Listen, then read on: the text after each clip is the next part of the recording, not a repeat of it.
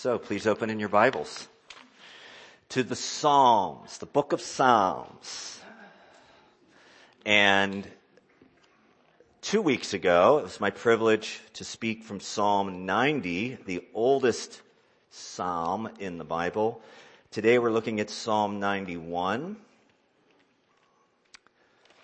in a message I've entitled Protection from Everyday Danger. Protection in a world of danger, excuse me.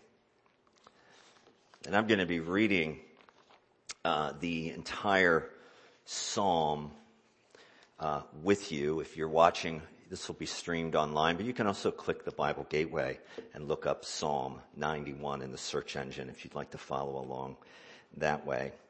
Uh, this psalm is a familiar psalm for some of you, uh, or if you're not familiar with this psalm, I suspect as we read it, certain phrases will sound familiar to you.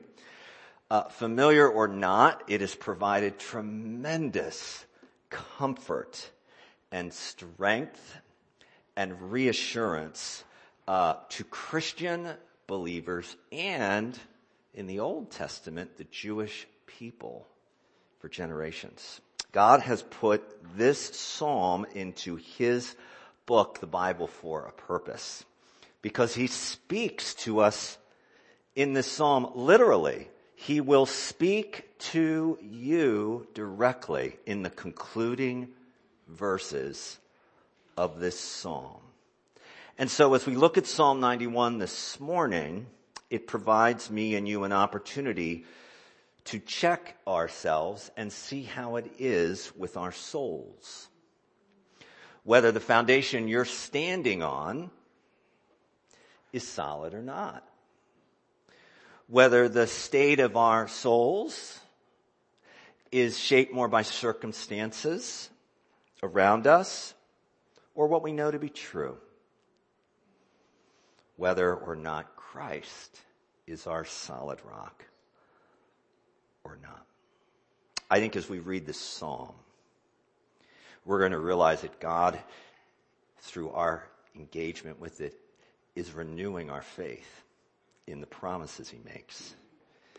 Because God is the only safe place in a world of danger. Psalm 91, this is God's word. He who dwells in the shelter of the Most High will abide in the shadow of the Almighty. I will say to the Lord, my refuge and my fortress, my God in whom I trust. For he will deliver you from the snare of the fowler and from the deadly pestilence.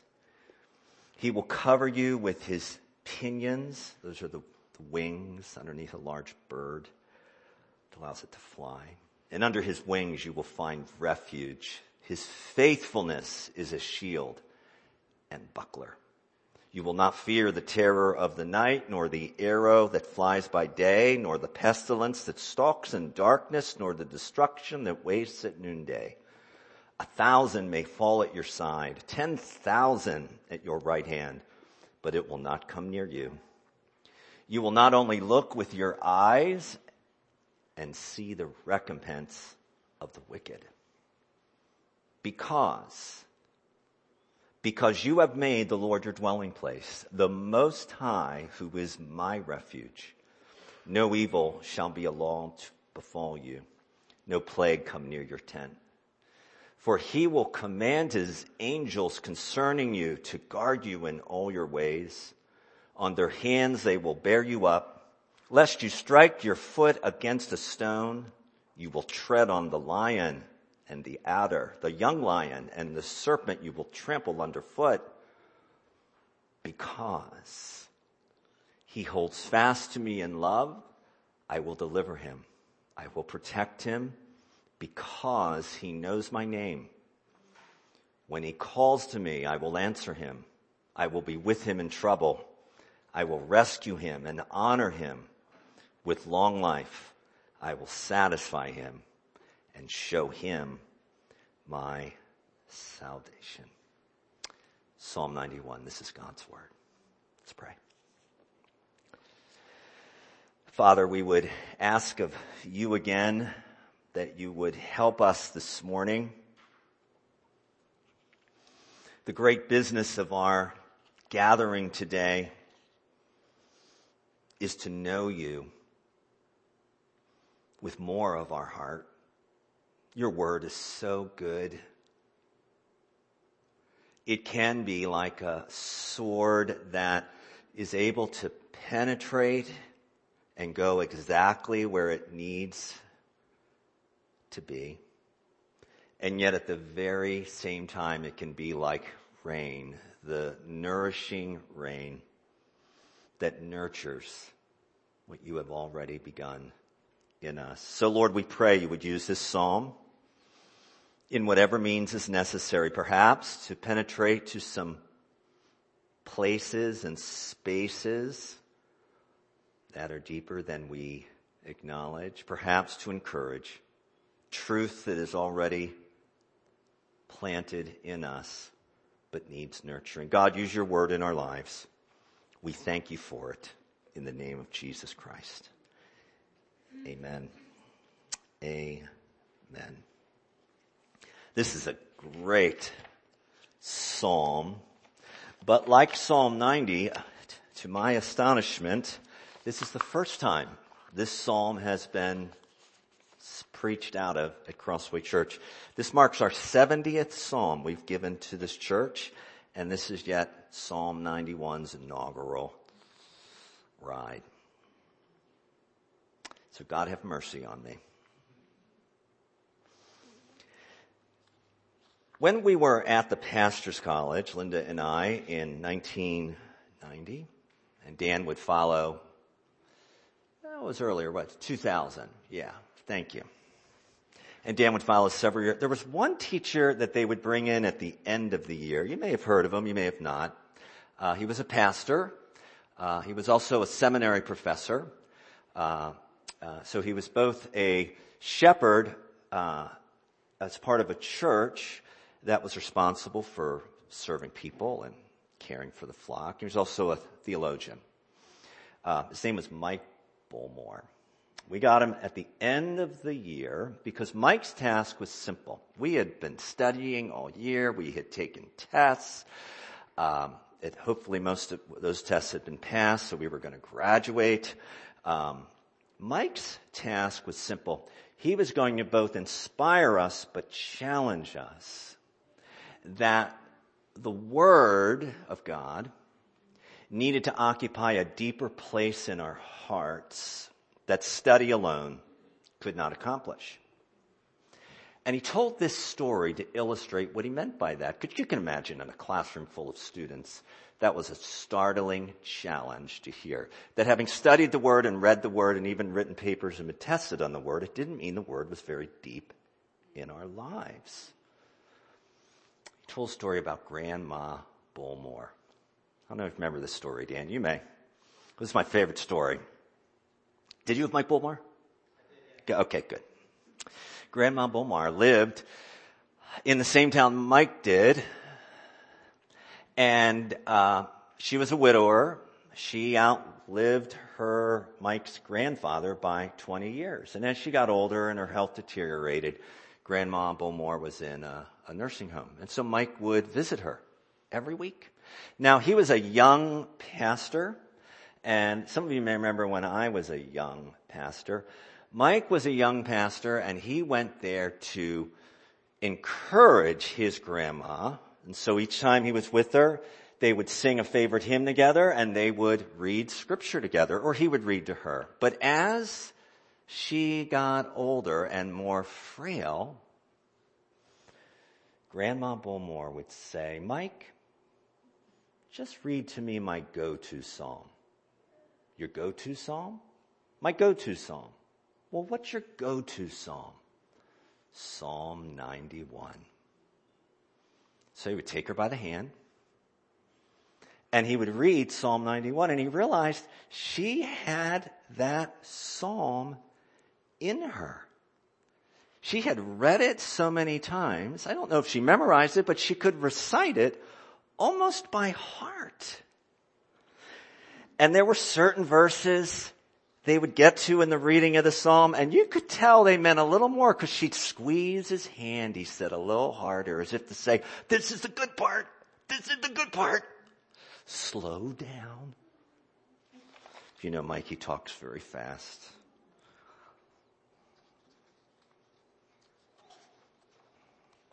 And then she said this one day after one of their psalm readings.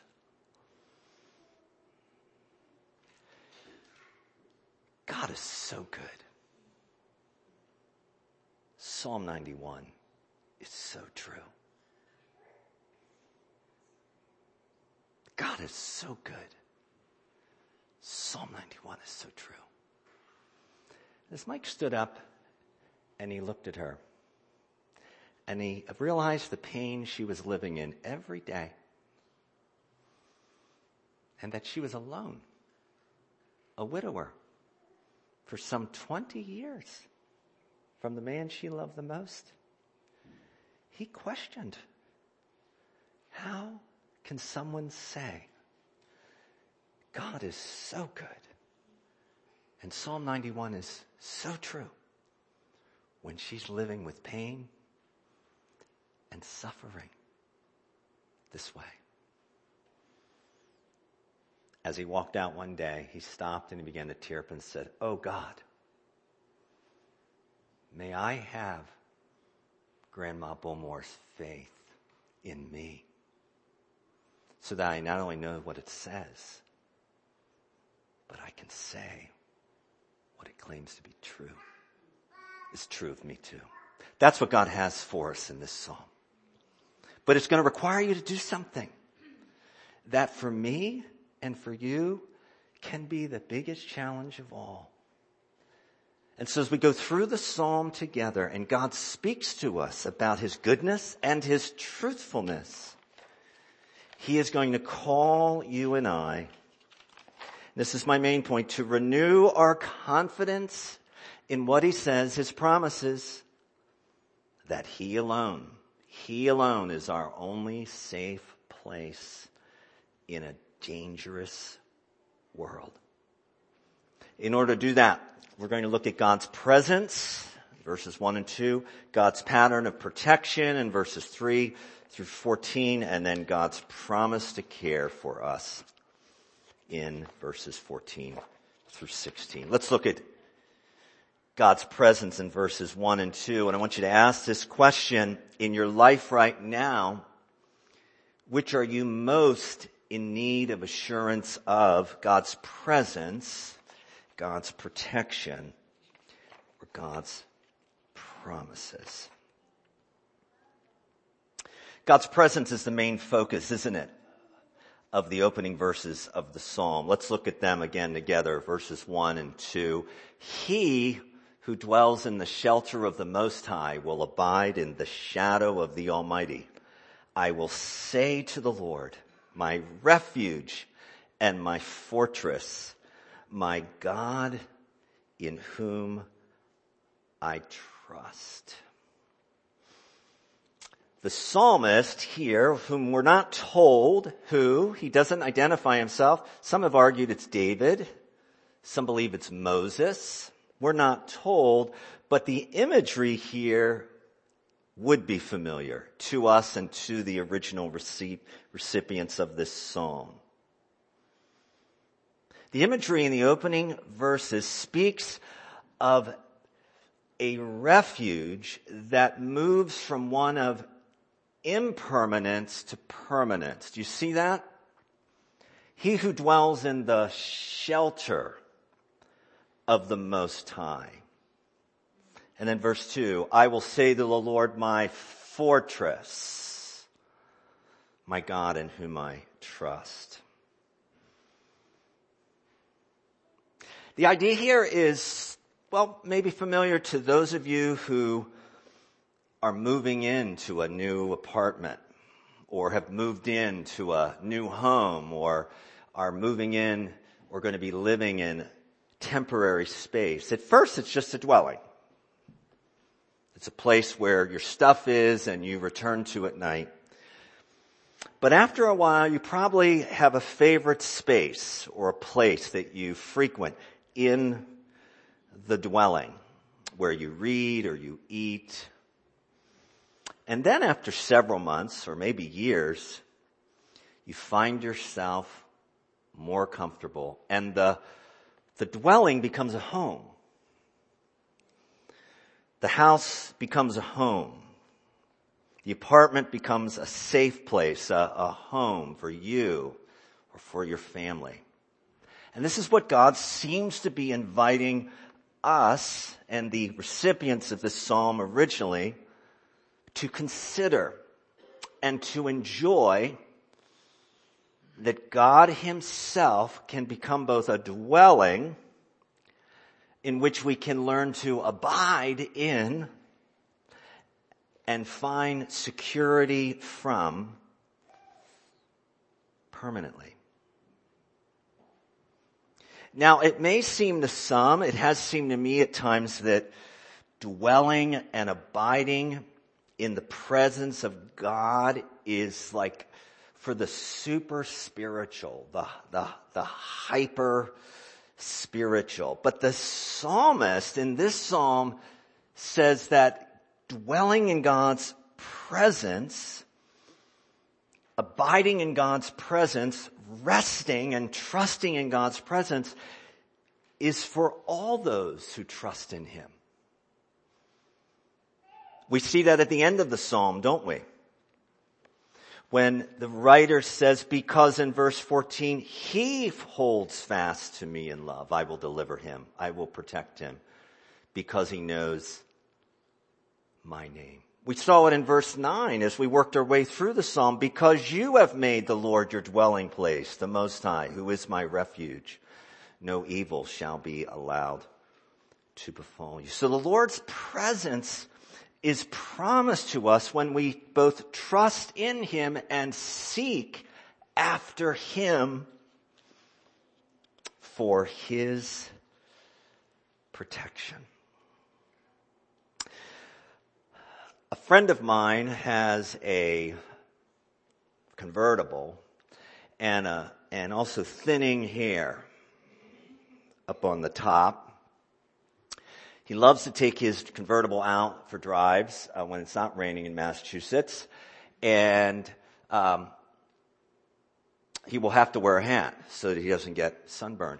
But nothing can protect him from the intense heat when he's at a long light or you're coming out of Rhode Island into Massachusetts, you've got endless construction, it seems, or you're driving by the Wrentham Outlet Mall and there's just endless lines around those exits. And so as his call is, car is hiding there, he's getting hot. And so he has found one trick of the trade. For those of you that have convertibles, maybe you'll, this will benefit you. The only, uh, perhaps practical application of the sermon is he will find he will idle up to next to a truck where there is shade being cast by the truck on the lane. And that's where he'll idle, even if it means there's a gap in front of him. Because the car's moving so slow, he wants to be shaded from the heat. Oh, that was interesting. Someone who drives a convertible purposely seeks shade when the heat on the highway is turned up. The psalmist says that the purpose for the heat in your and my life right now is that we would seek out the shade that is found in Him. Have you ever thought of that? I'm not talking about the literal heat, you know, the humid days with 93% humidity. That's resolved by an air conditioner, a good fan. I'm talking about the spiritual heat that comes when circumstances introduce us to turmoil and our insides are turning upside and there's all this heat and our heart is screaming for relief. And this psalm says the purpose of the heat may be this.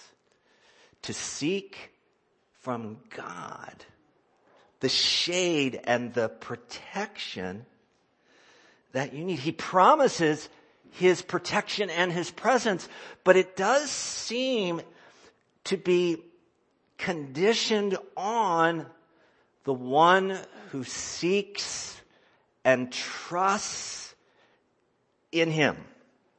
Verse one, he who dwells. It presumes that we can find alternative dwelling, shelters, and refuges in times of because he holds fast to me in love. Verse 14 presumes I can lay hold of someone else or something else when there's circumstantial heat. Because you have made the Lord your dwelling place. Verse 9. It presumes that I can turn to something else. So we must, and this psalm calls us to graciously seek the shadow of the Almighty, the canopy of God's grace, and that the Lord says it will be worth our effort because verse 2, I will say to the Lord, my refuge and my fortress, my God in whom I trust. You see the writer move from one of a confession of faith to one of resolve in my life right now, Lord. I will seek your presence. I am most in need of your assurance that you are my dwelling place. It's a harder question. How has uncertainty in your life weakened your resolve? to seek the Lord and trust Him for His protection. How has a fear or anxiety, which in my life can so often capture my attention, weaken my resolve to then seek the Lord? And how do we do that? This psalm tells us. This psalm not only urges us to do it, it equips us to do that. Because we see and hear the promises that he makes to the one who will seek him. Verse three. He will deliver you from the snare of the fowler and from the deadly pestilence. He will cover you with his pinions, his wings. Under his wings we will find refuge. His faithfulness is a shield and a buckler. The striking feature of those verses is the repetition of the word you, you, you, you. It's throughout this psalm. These truths are for you and for me and for us so that we should claim them for ourselves. The Lord will deliver you. The Lord will protect you. The Lord will defend you. Who does God protect? You when we seek him first. That's the first part, God's presence. The second part, God's pattern of protection. I won't develop this quite as long so we can get to the application. Ten dangers, if we count them, beginning in verse three, are identified. Ten dangers are named in this psalm. They come in pairs. Verse three, the snare of the the fowler, and the deadly pestilence. Verse 4, the terror of the night and arrows by day. Verse 6, pestilence by day, destruction by night. Verse 10, evil and plagues. Verse 13, the lion and the serpent. That covers a lot of ground. Ten dangers, that covers a lot of ground. And we can talk about and certainly ask the question, this is figurative language. The psalmist is engaging in, in imagery and piling up the images to make a point. And the point is that God does protect us. I mean, were I to see a live lion in Franklin and do what I did as a young Boy Scout when we had bears in the wilderness, go towards the lion that was live and roaming in Franklin, I don't think verse 13 is going to protect me from the lion if the lion decides to make a snack out of me. Or were I to see a live snake out here? I, I'm petrified of snakes. I know that disqualifies me from being a Boy Scout, I hate snakes.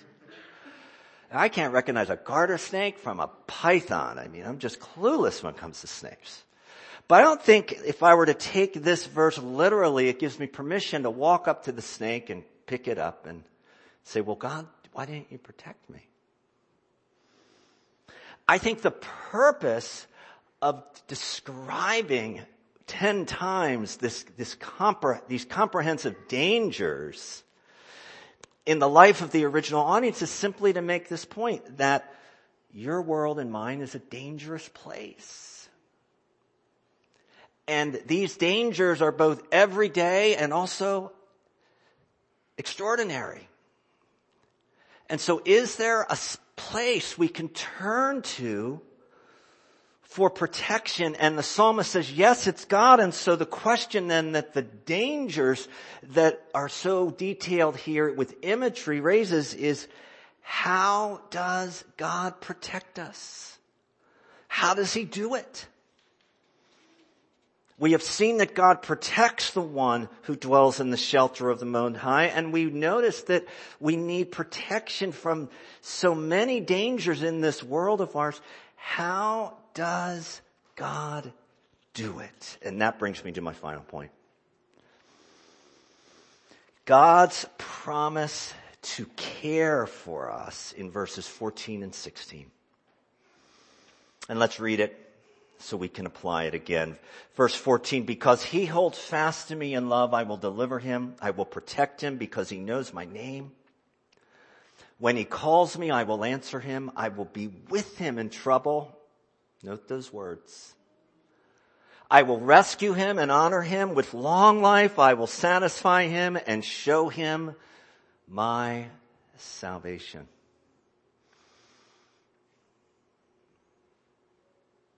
In verses three, the psalmist emphasized you, meaning us. These protections from these dangers apply to you. They're for all of us. In verses 14 through 16 though, whose personal pronoun, who's speaking in these verses? Do you see the word I? God is speaking. I will deliver him. I will protect him. Verse 15, I will answer him. Note that. I will be with him in trouble. I will rescue him. I will honor him. I will satisfy him.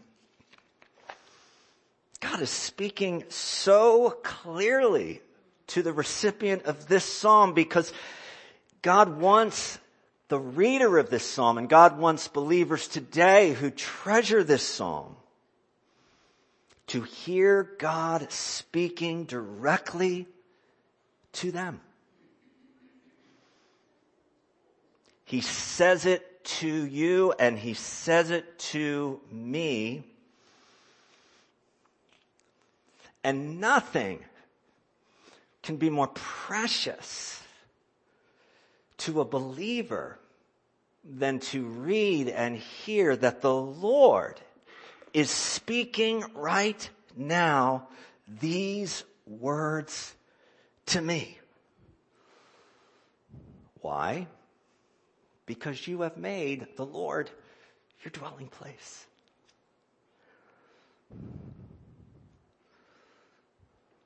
Because you have made the Lord your dwelling place, I will deliver him. Because you have made the Lord your dwelling place, I will protect him. Because you have made the Lord your dwelling place, I will answer him. Because you have made the Lord your dwelling place, I will rescue him. I will satisfy him. I will show him my salvation.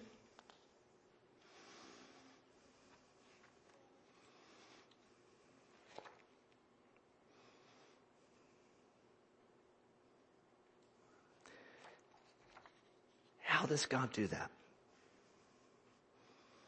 How does God reassure you and me that He will keep His promise, these promises, and that these words spoken by Him to us through the Psalm are true and I can trust in them.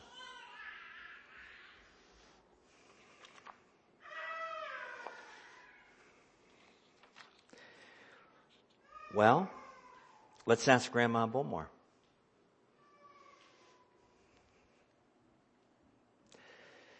This psalm did not protect Grandma Bullmore from sickness. It didn't preserve her husband. She lived 20 years in his absence. You can imagine the heartache. It didn't mean that she didn't feel lonely. It didn't protect her from that sense of imprisonment. I'm in an assisted living space, not my home, being cared for by people I don't know, and I can't be with the church and I can't be with the people that I love the most. It didn't protect her from any of those things where at least I tend to value God's protection the most. And this is where Psalm 19 needs to get my attention. But it did protect Grandma Bullmore in the ultimate sense, in the most glorious sense, in the most precious sense, in the same sense that it protected Jesus when he hung on the cross. Father, into your hands I commit my spirit as he died. And triumphantly, ultimately, gloriously was not only raised from the grave, but then ascended to his glorious place in heaven. And where he is seated now speaking to all of us through these psalms of an ultimate dwelling place, of a permanent sanctuary, of the only safe place in a world of everyday danger. And here it says we can rest in Him. Here it says we can find safety in Him. How? by following Jesus. Jesus said, I am the way, the truth, and the life, didn't he?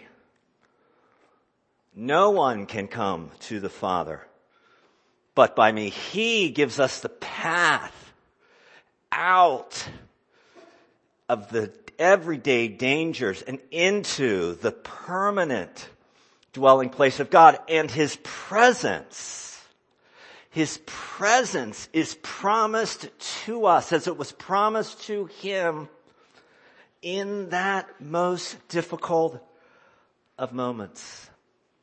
At the end of her life, Grandma Bullmore, having perhaps read Psalm 91 for maybe the last time, was with Michael.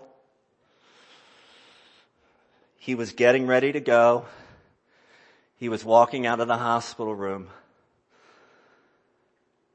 And he heard these words as he left the room. And now, am I alone? No, for thou art with me. She wasn't speaking to Michael. She was speaking to him. Psalm 91 has the ability the capability. Christian. to give us that kind of faith.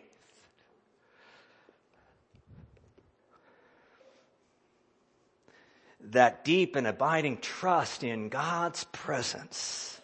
That deep and abiding assurance that God loves me even when all else before me seems to conflict with that. God is with me. I am with him and he will bring me safely through because through Christ, God has become my dwelling place. And I can say to the Lord, my refuge and my fortress, my God in whom I trust.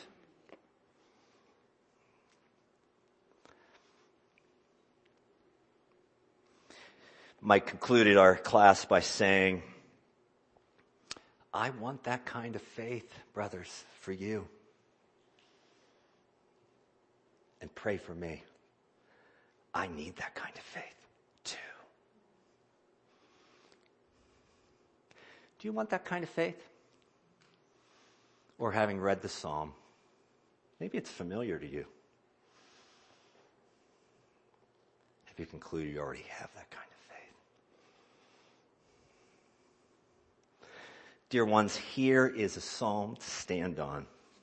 Here is a psalm to read and recite and reread again.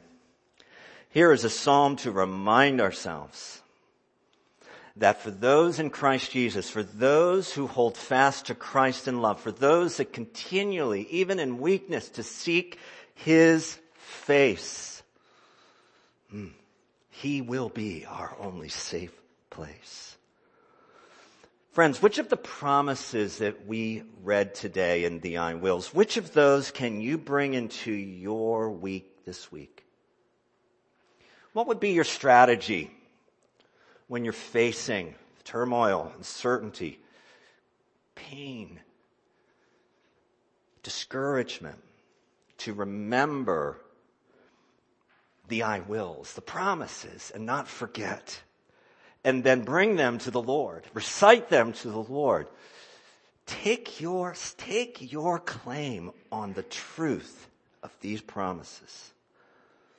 And how might, as we do that, how might our confidence in God's love for us be renewed and deepened that He not only is ascended, but He is dwelling with us and he is keeping all of the promises he has made to us in Christ. Psalm 91 renews our faith in God's promises. Christ is our only safe place in a dangerous world. And as we continue to remember his word and seek his face and walk and encourage one another in it, we'll become more like Grandma Bullmore and a little less like me. Let's pray.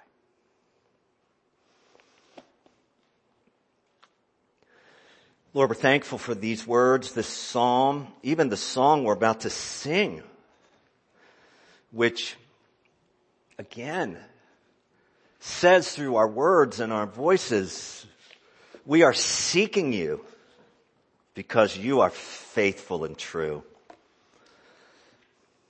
Lord, we pray as we conclude that you would help us to bring the promises of, of, Psalm 91 off of the pages of scripture and into the spaces and places of our lives where we are tempted to fear, uncertain and even doubtful.